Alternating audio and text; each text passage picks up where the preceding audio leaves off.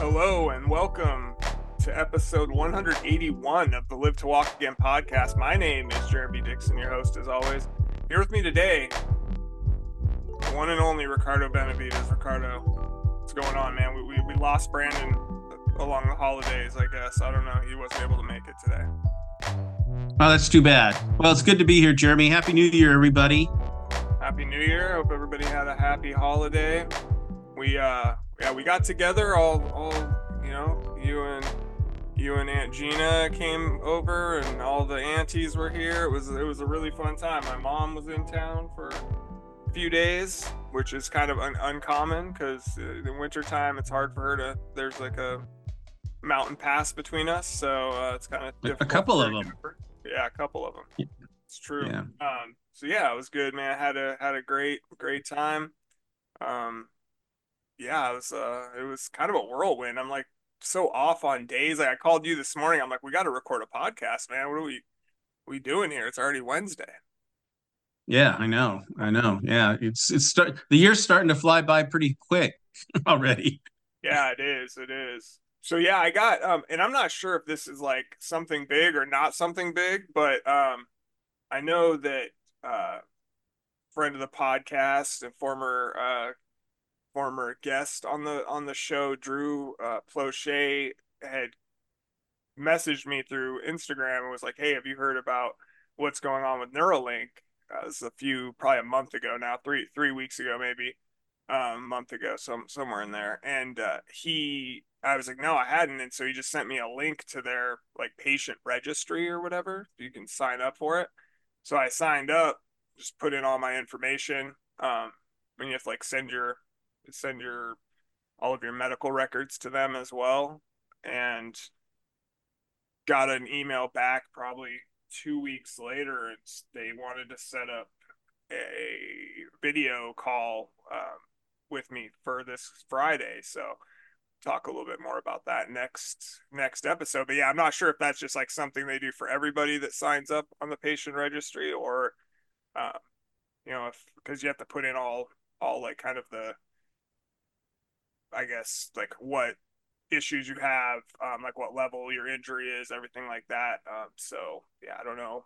I don't know if that's just like a common response. Everybody gets a video interview, or if I'm special, Ricardo. Let's hoping I'm special. You are special, Jeremy. Yeah, I I think uh, I think it's exciting. You know, I I think that probably from your case, they probably want to interview you, see what you're like. Uh, I think a lot of it's going to be emotional um, IQ, right? Mm-hmm. You know, to see if you're uh, you know somebody that could because this this is going to be an emotional strain if you get selected. You know, and that's one of the factors they have to put into this, right? So right. and I think uh, you're a good candidate. You've been living with this for you know 20 plus years now, and, and um, I, I, think that's a. I, I'm I'm excited for you. I'm hoping that uh, you get selected. So. Yeah, I'm I'm anxious to to see what how that all goes. So I got a couple days to wait, but I'm I'm uh yeah I'm really anxious. Uh yeah, so you know this this week's uh switching gears here. This week's guest Ricardo uh has a just a crazy story, man. Um, he's a gentleman named Brad Coleman from uh, down in southern Utah. I think he said St. George, Utah, and just out kind of in the middle of nowhere near the. He said, I think near the Arizona and uh, Nevada border there, and had a just a crazy motorcycle accident. He's out dirt riding his dirt bike on his day off, which he was sound sounds like was a pretty common occurrence. Um, he had left in the morning and didn't show back up, and his wife uh, was concerned and called called the uh, the police department and got the uh, I guess the search and rescue team out there looking for him, and it's you know kind of a cold time of year down there like and it's out in the desert anyway so the desert gets freezing cold in the middle of the night regardless i think of what time of year it is but um yeah they went out searched for him until like 3:30 in the morning couldn't find him went back out the next day and luckily uh had some great luck with uh, i guess his brother's good friend um they were both out there helping to search, and and his brother's friend said, "Hey, I'm gonna bring my drone out tomorrow morning," and I he's like, "I have a feeling I know the general vicinity of where he's at," and he had slid down into the uh, I can't remember what they called it now, like a a slot slot canyon. Slot, slot, canyon. slot canyon. So it, yeah, slipped yeah. down into yeah. this. Um, and he doesn't really remember. He said he doesn't remember much um, from basically the morning when he left until when he got back, or when you know he woke up in the hospital uh, days later. So yeah, I mean, he uh, they think he might have slipped backwards into this little slot canyon, and the bike was on top of him. The motorcycle was, so he they couldn't even they weren't even sure if he was down there when they first um, saw it on the drone, they just were like, "Hey, that's his dirt bike." So let's get the get the helicopter out here, and it's just a crazy, crazy story, man. Yeah. So um, there's a couple things here when I was thinking about this. You know, um, when you go out there and you are like an adventure sports person, you know, whether it's biking, hiking, you know, people around here hike this Pacific Coast Trail a lot and you're out for days and days and days there's always um and you know you you always say like when you go by yourself or if plans change which happened to him his plans changed. Somebody bailed on him uh, a buddy of his. And so he went alone. You really need to revise your plans and leave a note of where you're going with people. Yeah. send out a text you know whatever. But you know he's done this a thousand times right? You know everybody thinks you know a thousand times nothing's going to happen to you. But one of the big made, things he did make he did make a point though that he like rarely rarely went by himself. Usually he was always right. Exactly. Yeah. Yeah. Yeah. Yeah. Exactly. And and he's very capable, right? Um, and so, but one of the things is that I thought about was, um, you know, when you talk about the helicopters, there were two helicopters involved in his rescue, and the cost of that is wow. not covered by insurance, right? So I mean, you know, there's a lot of stuff when, you know, adventure people go out that they really should have with them is maybe a satellite beacon or some kind of, you know, whether you're skiing and it's an avalanche beacon or whatever.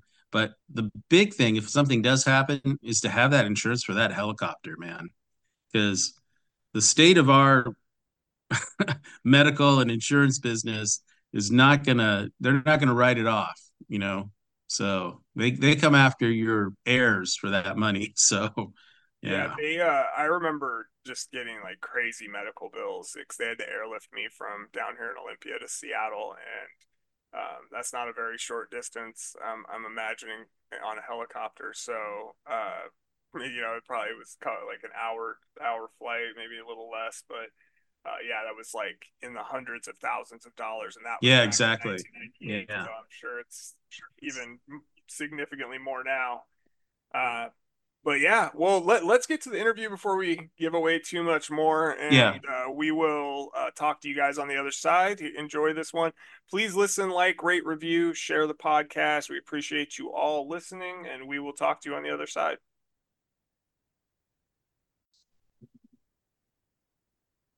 This week on the Live to Walk Again podcast, we are excited to visit with Brad Coleman. He's a husband, father, a police officer, and a spinal cord injury survivor. Brad, welcome to the show. Good to be here. It's an honor. I've uh, heard uh, your podcast for a few months now, and it's uh, it's awesome to be on it.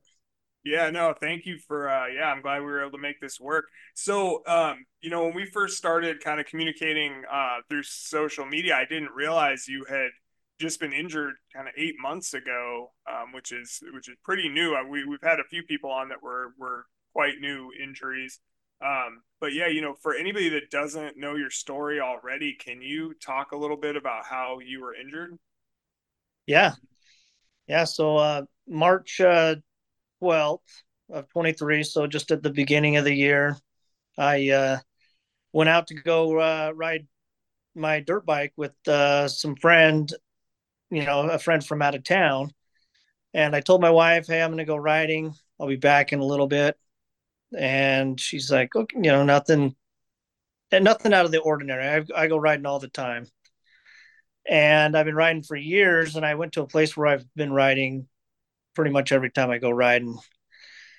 Um, but so I don't have any memory of it, which is good, I guess. Uh, but uh, apparently, my friend I went to go meet up with from out of town, he said that uh, you know things it had been raining. It had been raining for that week, and so you know the dirt's really muddy, wet. The sandstone, which is a lot, you know, where I'm at, and when it gets wet, it can be slick. So And you're you're down in like southern Utah, right? Yep, yep. St. George, Utah, just right on the border of Nevada and Arizona. Oh wow. And so he told me that, you know, they they had a wedding I think to go to and stuff and um maybe wrong, but I mean so much stuff, you know, when I was in the hospital it's like what's what do I remember, what do I what's real, what's not real. Right. And so apparently I went out riding without him. You know, I went out by myself, which was, you know, I've always, I've never done that. You know, like I don't ride alone. That's just, it's an unwritten law. So I went out riding by myself, and there's a trail that goes. So where it's at is, I'll kind of explain it to you. So I was at the bottom of the sand. So there's like the sand dunes, which is up top, and then there's a pretty good cliff to go to the bottom, and it's that's called Warner Valley, we call it. And there's a trail that takes off. It's called the Goat Trail from the dinosaur tracks because there's some pet, you know, some dinosaur tracks uh, in this area, and there's a trail that goes up to the dune, you know, sand dunes from the bottom. And I had been on it, you know, years ago, like maybe 15 years, not recently. And apparently, I decided that I was going to go right up that trail, which it's usually a downhill. And where I got to go, you know, the last descent goes around a slot canyon, and it's about a 25, 30 foot drop. And you go around the nose of the canyon, and then you do a steep climb. It's only about five feet, but it's pretty steep and with the rain and the I lost traction, I think, and I fell backwards into the slot canyon. And it's only about maybe 10 feet wide, if that, and you know, 30 feet down. And and the only reason why I know is because I had some friends go up there and kind of give me their, you know, scenarios. It could have been this or that. But judging by the damage of my bike, I went backwards into the canyon. And I lay, you know, I went down, um, landed on my back. I broke my back. I broke my femur. I broke three ribs. I broke my scapula. And I had a brain bleed. And the worst thing was, well, I guess the the best thing was I survived, but the worst thing was is I laid there for about 22 hours. They estimated before search and rescue found me. And you don't like, I mean, so I, I've watched some of the like I, I read like the articles and the um some of like the news coverage from from your accident that you have linked on your your uh um, Instagram page but so you then they said that you were kind of like you were communicating with the the the rescuers when they first got there but do you remember any i mean what what's your first memory after going leaving to go go ride your dirt bike What's what's crazy is I remember the day before when I was putting on a new chain and sprocket. I'll have to tell you about that later. Um, and new pipe with my little boy. I was teaching him how to, you know, put on some stuff and and the next thing I remember uh, is waking up in the hospital. And I so I don't remember anything. so so when you wake up in the hospital so they airlift you out of this this canyon slot canyon um and there's like some crazy footage of it we'll get to that in a little bit but um so you wake up in the hospital can't move your legs like what what's going through your head you know where yeah where are you kind of mentally at that point So I was, you know, they had me pretty sedated. You know, they had me on, you know, pain pills and stuff like that when you first get there. And And I remember the doctor was telling me, you know, he's like, well, you know, you were in a motorcycle accident. And I was like, okay, you know, and this isn't my first time being in the hospital from a motorcycle accident. This is like my probably my fifth or sixth time, but I've never been, you know, like unconscious when I get there. Right. And so the doctor says, "Oh, you know, this is what happened. You know, he broke your leg and all that stuff." And I said, "Okay." I said, "So, you know, so how long am I going to be here? You know, because I'm like, you know, it's not my first time. How uh, what? How long do you think I'll be here this time?" And he says, "Well, you're in the uh, neuro rehab unit." And I said, "Well, what's going on with that?" And he says, "Well, you broke your, you know, your spine. You know, you broke your uh, T12 was had a burst fracture and you laid on your spinal cord all night and so you're paralyzed and i was like and i didn't it didn't really click that i couldn't move my legs i just knew that i had a broken femur and so i kind of started you know move my legs i'm like oh I, I can't move my legs and then i you know but i felt the nerve pain so i wasn't really sure what's going on. And so that's when it kind of, you know, it hit home that, you know, like, holy cow, like this isn't my typical Saturday, Sunday afternoon motorcycle crash. Yeah, no kidding, man. Um, so they do they go in and, and do a fusion then on your spinal cord? Like what and like the brain bleed? Like how do they kind of uh, get you stabilized with that as well? And um, I mean, how yeah, and how much do you really remember from those early days? I mean, that must have been pretty uh, traumatic overall, just from all the different uh, injuries you were dealing with. Yeah. So, from what my uh, my family told me is that the they said I was too unstable.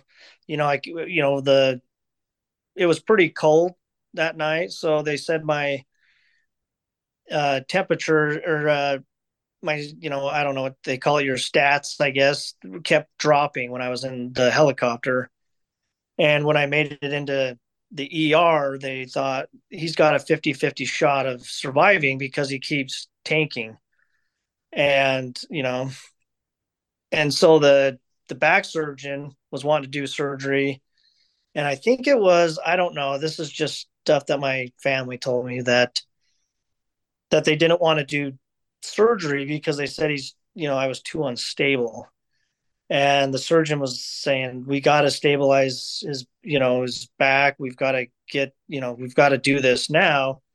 If he's got a 50 50 shot, why don't we try, you know, let's, let's do this. So they ultimately went in and fused from my L2 to my T9 vertebrae. So I got you know, because the I think the burst fracture was at the 12 or 11. And when they did the surgery, I guess when they opened up my back and my spinal canal and everything, all the pressure that was building up in my head came out through my spine area and my you know everything started it was going in reverse. So it was actually, you know, getting better. And they said, you know, because of all that pressure release, my brain was starting to work again. And I started recovering a lot, you know, quicker than they had initially thought. Wow, that it's crazy how kind of interconnected our body is from one, you know, one portion to the other. Um, that yeah, that that's insane, Brad. That thank God, uh, yeah, thank God that that had such a positive effect on the the brain swelling there. Yeah. Um. So how like I guess how long after they they do the the spinal fusion and all that are you able to get into a rehab facility to start kind of like learning how to deal with with a spinal cord injury and how long did you get to go through rehab for so the they had uh, so our our hospital down here is the neuro, they have a neurological unit inside the hospital. So it's once you go through ICU, they put you on the main floor, and then you know with if whatever you ha- you know whatever you know if you have a TBI, stroke, spinal cord injury, they send you up to the rehab unit, which is on the you know, which is in the hospital, which they just, it's fairly new. And uh, I was only, gosh, I probably was in the hospital for maybe a week. And I think I only did four weeks in the rehab unit. And I want to say it was, it was fairly quick that they were, you know, putting me through some rehab stuff. I, and that's kind of one thing I, you know, I was laying in my hospital bed and I didn't really know what was going on. And, you know, some people came in to talk to me, and one of them was uh, injured in an accident. He was paralyzed.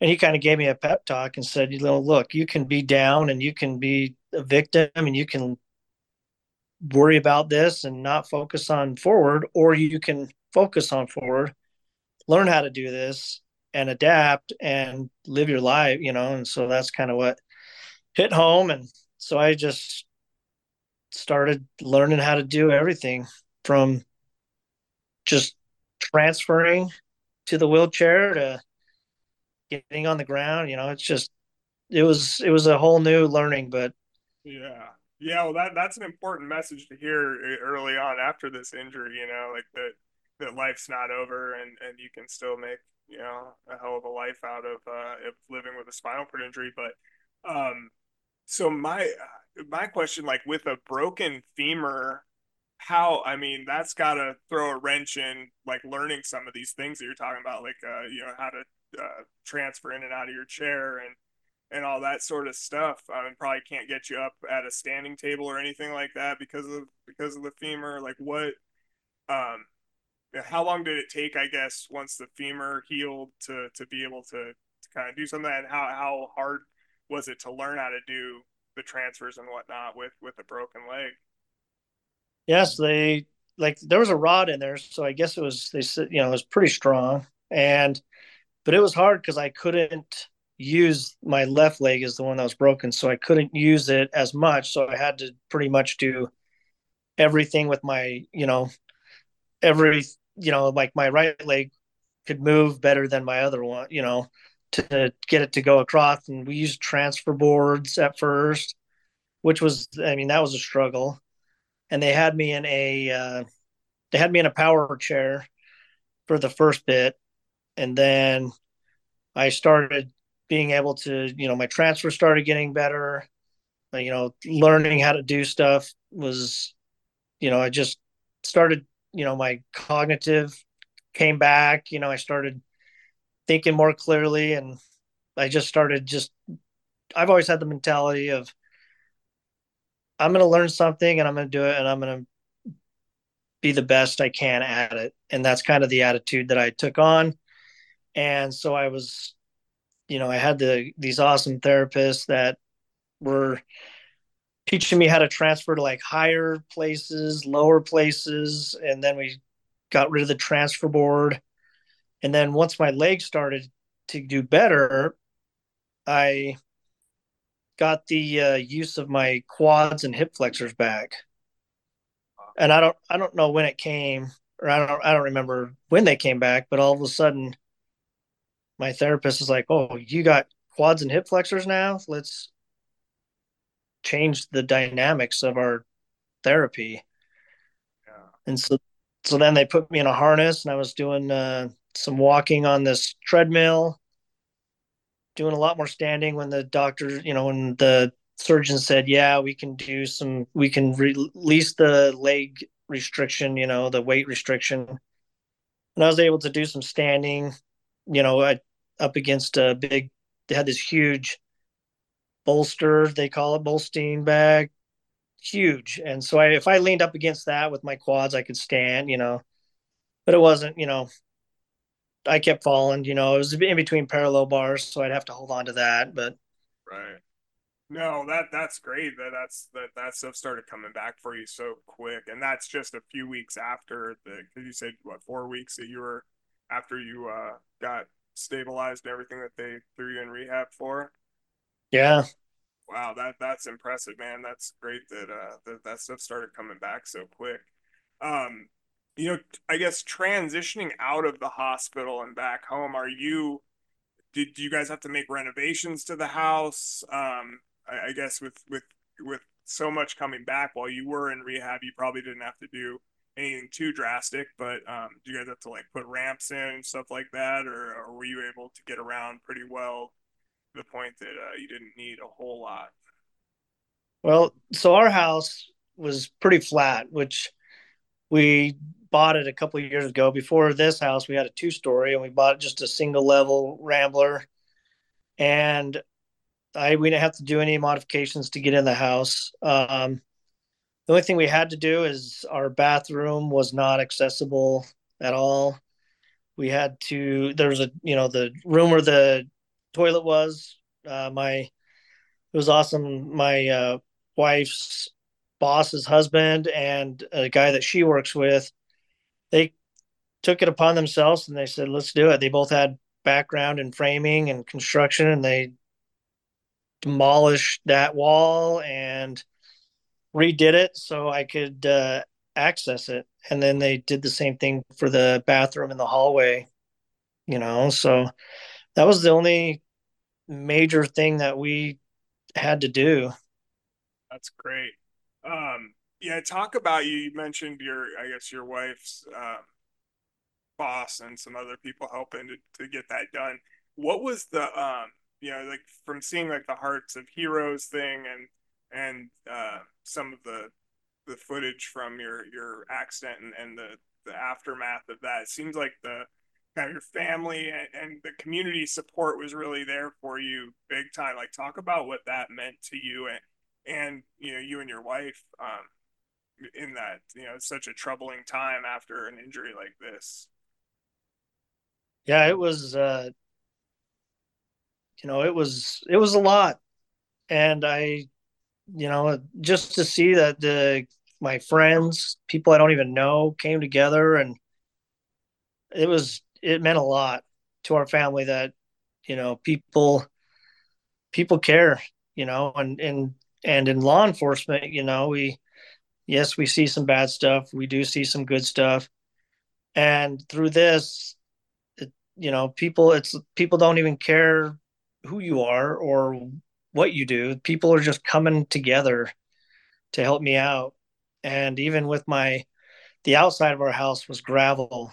And so the community came together and with the organization with one of my other friends, and they, you know, people donated concrete and they were able to put concrete all the way around our house, like walkways.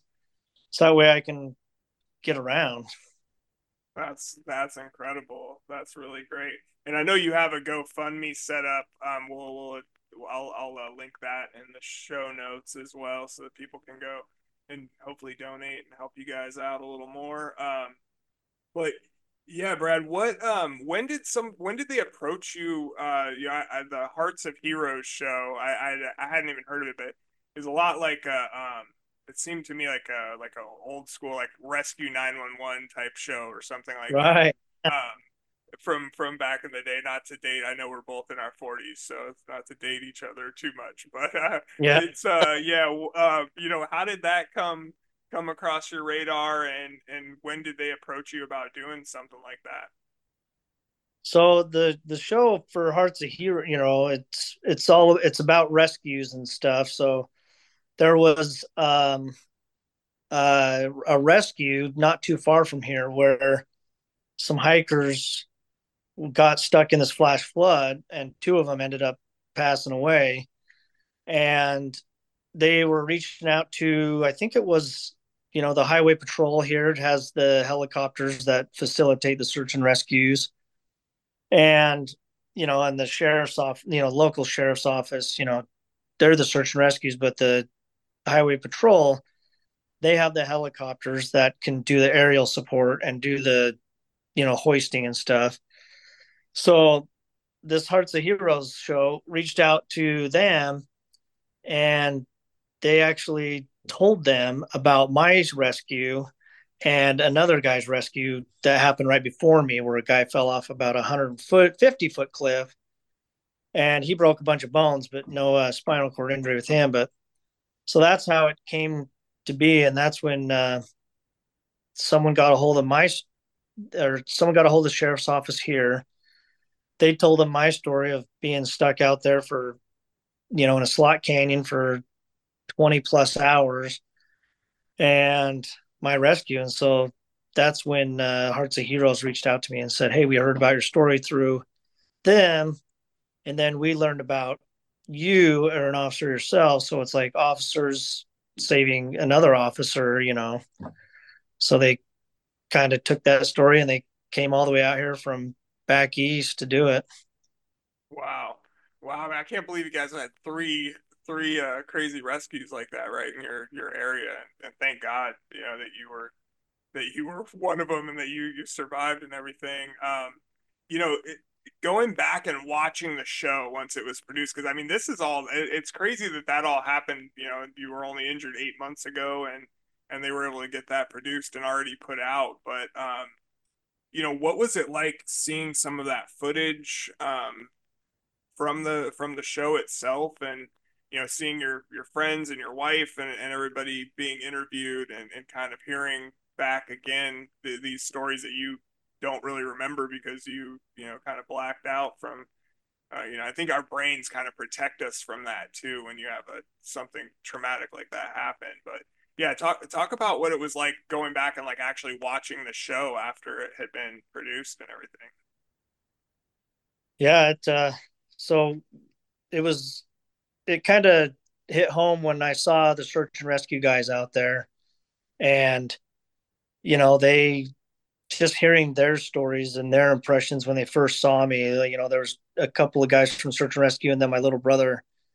My little brother kind of went on his own to get down in that canyon because you know he, they'd been looking for me all night, and uh, he took some videos and pictures of me, and then talking with the pilots and the search and rescue guys and they they didn't think uh, I was going to make it. They thought it was a body recovery at this point.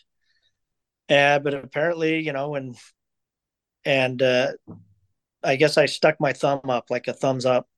I guess when they flew over me, and they're like, "Okay, we we got movement," but yeah, just hearing their story, you could kind of hear it in their in their voices from watching the actual just the helicopter footage um, that they that's linked in your uh, Instagram profile for the uh, the actual rescue. Um, you you hear them when they they're like, oh, he's moving, he's moving. Like, oh, know, they're very excited. So, uh, yeah, that that must have been crazy.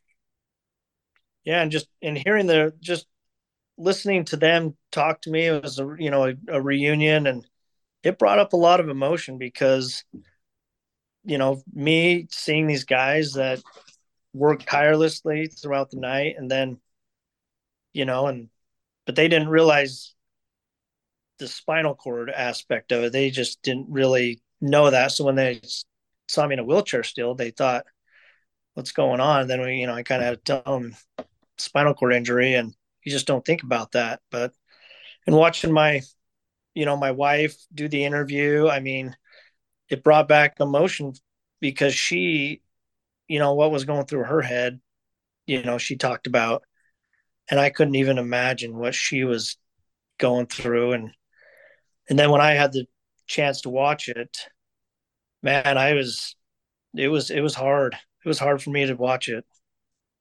Because yeah, I mean, and even like you talked about some of the that must be. Um, I did see some of the pictures where you know somebody's right down there with you, kind of like rubbing the side of your head, like telling you it's going to be okay. And I think that might have been your brother that had gone down in there with you. Um, and it's just like it's crazy, man. Just how how precious life is, and how, I mean, just the fact that they found you in this little uh, canyon, you know, after you had gone, after you had fallen in there. And you know, talk about your friend, I guess that that took his drone out and started. So, and I don't know if we talked about this already, but they they had searched for you for until like three thirty in the morning, and then had to call it off just because they couldn't. It was the middle of the night; they couldn't see anything. So I mean that that alone is scary. Like once they call a search off until the next day, it's you know, and you you mentioned how cold it was out there, but um, you know, talk about your friend who I guess went and got brought his drone out, and, and is he the one that actually? He's the one that actually found or saw the bike, right? And didn't realize yeah. it. Yeah, so the search and rescue started. My wife called uh, the the sheriff probably around eight or nine o'clock at night when it was dark and I wasn't home. And then she called some other friends and was like, Am I overreacting? And they're like, No, you need to call search and rescue. This is not like him. So, um, gosh, I kind of went off on my thought there.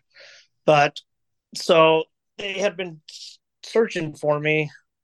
And about three o'clock is when the the sergeant over the search and rescue said, Hey, we gotta we got to stop searching. We need to get some rest. We need to preserve our resources so we can get going when daylight because it's at night. It's cold. You know, using you know, there's technology of you know FLIR, which will show heat signatures, but at this point, you know, I'm probably not uh, giving off any heat signatures. My bike's definitely cold, so they're not gonna you know find me at this point. You know, with in the night unless they know where I'm at. And so my little brother was actually the one that down in the hole with me and uh, him and his friend were out there searching all night with me or not with me for me. And so my little brother's friend who's been a family friend of ours he said he had a hunch that i was in a certain area. And he said when it's daylight, I'm going to come back here with my drone and we're going to, and I'm going to fly it right where I have this hunch where he's at. So he shows, and my little brother was like, you know, okay, you know, let's try that, you know, like anything at this point is worth, you know, exploring. So they take, he comes back, launches his drone, and I think it was, I think he said it was about 20 minutes and he's flying over the area where he saw it was and he got lower and he saw the orange from my dirt bike you know it's I had orange plastics on it and that's when uh, he zoomed closer and he's like holy cow that's him this has got to be him you know so he took a screenshot of the coordinates and they drove down you know they drove down to the incident command and he just showed him and was like so excited that said, "Hey, this I this is him. This has got to be him." And then the helicopter flew right to me and dropped a couple of guys down. Wow. Like what? I mean, there's just so many things that could have gone differently that that would have resulted in in a very you know much worse outcome. But uh, thank God they were able to. Yeah, thank God your your brother's friend was able to kind of find you with the with the drone and all that. That's it's crazy, man. Life is a crazy thing, Brad. it is, and a couple things going for me that night was the cold weather because I was bleeding out in my brain, and the cold weather definitely had a good play. But I mean, I've been on some search and rescues in my day. You know, I'm got about you know 17 years in this profession, and usually when you get out looking for someone and you they were last seen at a certain time and it's about three or four in the morning and you got to call off the search till daylight it's usually it's it's not a good thing. And so i can't imagine what was going through their heads knowing that i've worked with everybody that is there you know all the officers all my friends when they had to pull it apart you know pull it off. You know they it's turns into a body recovery at that point is kind of what happens you know 99% of the time. So when they found that i was moving that was they all thought we're going to go recover brad's body is pretty much what i'm sure everyone thought but yeah. i uh, definitely proved them wrong. Wow that that's uh that's crazy brad. Uh, yeah i can't even imagine what they must have been thinking and talk about i know at the end of the hearts of heroes you know you you you had mentioned earlier you kind of see them and you're still in the wheelchair. You see all the the guys that were out there and they all kind of come around and give you a hug and um you know what that must have just been incredible like for both ways. I mean those guys getting to see you like alive and well after you know thinking they're going out there for a body recovery like you said and then you know your your ability to see these guys now after they've rescued you. Like i mean that must have just been and your wife and, and kids were with you as well. So i mean that must have just been a, a pretty magical moment for everybody involved. Yeah it was uh, definitely probably one of like the most emotional times in my life you know besides getting married and having my kids. But uh you know and and one of the officers that came up to talk to me um and gave me the hug at first the older gentleman he was actually the first person to train me when i became a cop and so for him to be to be there and be over this orchestrate this whole search and rescue and then it, you know, it kind of meant a lot to me and him that, you know, he and I were able to reunite after that whole thing. But it was just such a, such a cool experience to meet the people that put everything on the sidelines to come look for me. Right. Yeah. That's incredible. That's incredible. Well, you know, right, in, in kind of in conclusion here, Brad, um, you know, what I know at the end of the the Hearts of Heroes um, segment, you uh, or show you you had mentioned that you your goal is to get back to being an active duty police officer, and I know I guess uh, before we started recording, you said you are, are still employed by um, as a police officer right now, but um, just not able to be out in the field or whatnot. So what I mean, what basically is you know is that still your goal? And like what's your prognosis? And i mean is that something that you're going to be able to to get back to do you think do the doctors think? Um are you because it seems like you're continuing to progress and i know you know usually we couple years at least after before they say you're kind of plateaued but uh yeah what what's the what's the goal? What's the you know what are they saying that they think you're going to be able to get back to doing uh regular police duty? You know, it's uh, you know, with these spinal cord injuries, like, you know, I mean, it's unknown, but uh, I, I'm hopeful, and I continue to progress and get stronger and stuff, and that's that is, you know, that would be awesome, you know, but and that's kind of you know what I you know I love helping people. I love being able to put on that uniform is one of my things, you know, and I've loved it. And so, you know, that's my goal. I'm very hopeful. Um, but the doctors, you know, they can't, they can't tell me, you know, yay or nay, you know, but they said uh, my spinal cord was just, you know, I laid on it for quite a while. So they said that it was inflamed and they said it could, you know, because you know lose its inflammation and start firing again.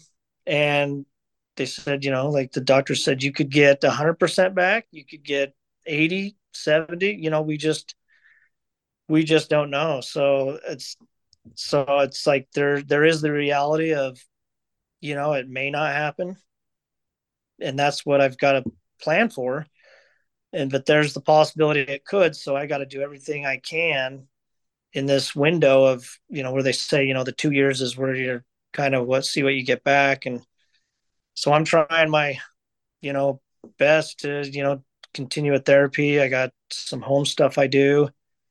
And you know i gotta so you know in my mind you know like that's my goal and you know if i get there i do it. If i don't then i've also made that preparation in my mind that it this you know might be it and i need you know and i'm okay with that because i'm not i don't you know at first i you know was focused on walking. I'm gonna walk you know but then after a few months like okay i gotta focus on now. I gotta focus on my family and keep going that route you know because i'm alive so that's just what matters and in the end yeah. at the end of the day, it's whatever happens, happens.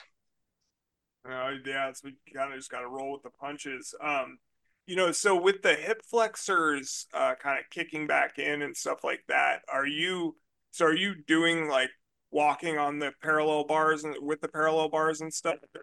No, so I got uh, some KAFO braces that I put on, and I can walk with uh, forearm crutches and a walker, and uh, and then if I put on just AFOs, then I can walk in parallel bars. But yeah, I just don't. I have some activation in my hamstrings. I can do some hamstring curls. Um, uh, my glutes, there's a little bit there, but not much. So I can't stand, you know, on my own. Even with the braces on, I can kind of stand on my own. But if I even lean forward, it's, you know, because I have nothing, no muscle back there to hold me straight up. So, right. Well, hey, Brad Coleman, we're we're rooting for you, man. We hope uh, we definitely hope you get back as much as possible and eventually are able to get back uh, to to being an active duty police officer and all that. Um, you know, give give everybody your kind of social media links um, and where they can find you. And, and like I said, we'll uh, we'll attach the GoFundMe and everything as well to the to the show notes so people can can check you out.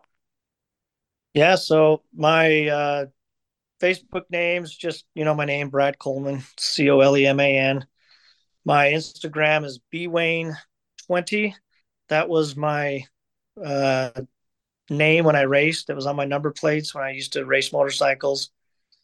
And uh, I have uh, some links attached to that as well. Like I did some how-to videos on my YouTube, but you know, I'm not big in the social media world, you know, with posting videos and stuff like that. But I'm grateful for those that do because it's taught me a lot of tricks and hacks, you know, in my everyday life. So, right, I know. But yeah, the but then yeah, there's the links of the Hearts of Heroes and everything's linked into my Instagram. A couple interviews I did with some local uh, news uh, stations around here that's yeah, that's great. And we'll and we'll definitely link all that stuff as well. Um, yeah. So Brad, thank you so much, man. I appreciate you coming on and telling your story and and uh, yeah, I definitely will be uh, following along on your journey, man. Okay, it's good to be here. It's an honor. Yeah, no, thank you, Brad. Appreciate you, and we will uh, we'll talk soon. Okay, stay connected. All right, for sure. Take care, man. All right, you too, man.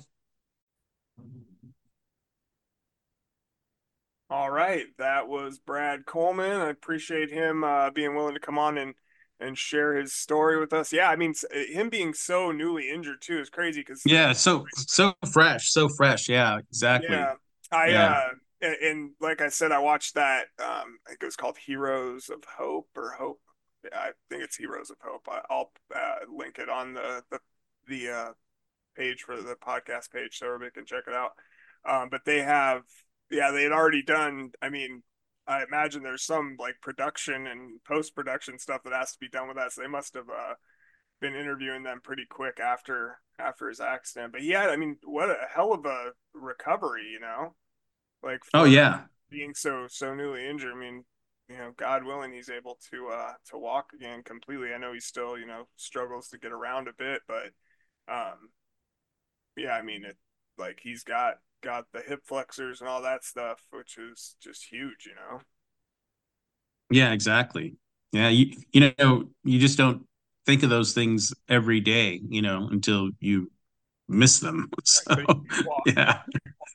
Exactly. Yeah. Exactly. So Yeah, um, yeah, very very uh, you know, a bunch of things lined up and luckily he didn't die of hypothermia or um, dehydration down there. He was like on the verge, you know. So Right. He had been down there. I think he said for uh, it, was well over 24 hours and maybe yeah maybe you know close to 30.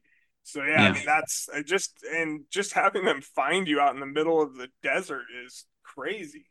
Um, yeah, you know, and thinking about that, you know, maybe some of those beacons and things wouldn't work while you're in a slot canyon. You know, maybe right. you couldn't get a signal. So yeah, I, forget, I think he said it was like 15 or 20 feet deep, maybe. Yeah, yeah. But the the film, the video footage, they have video footage of them actually airlifting him out. It's crazy. So yeah, I mean, and the other. Th- the other thing is, is you know, especially up here in Washington, you know, everybody wears you know drab colors. You know, when you're out, um, what was it? It was like a orange or something that caught the drone, the guy's eye on the drone, right? Dirt- Like, it was on his dirt uh, bike. Yeah. yeah, On his, Yeah. On his dirt bike, where caught caught the attention, which is cool. So, man, yeah, what lucky lucky to be alive, man. For I mean, I get anytime you suffer a spinal cord injury, I think you're pretty lucky if you survive it. But um, that's definitely definitely uh you know he could have could have been tragic for sure like he he is a lucky man yeah. And the coordination between the sheriff's office and the rescue teams and the, uh, you know, the two helicopters. I mean, crazy, you know, to get them all there. So yeah so Yeah. it's great that they were able to and yeah like we you know I, I talked to them a little bit about like whenever you hear that they called off a search for the night you're just like oh that doesn't sound good you know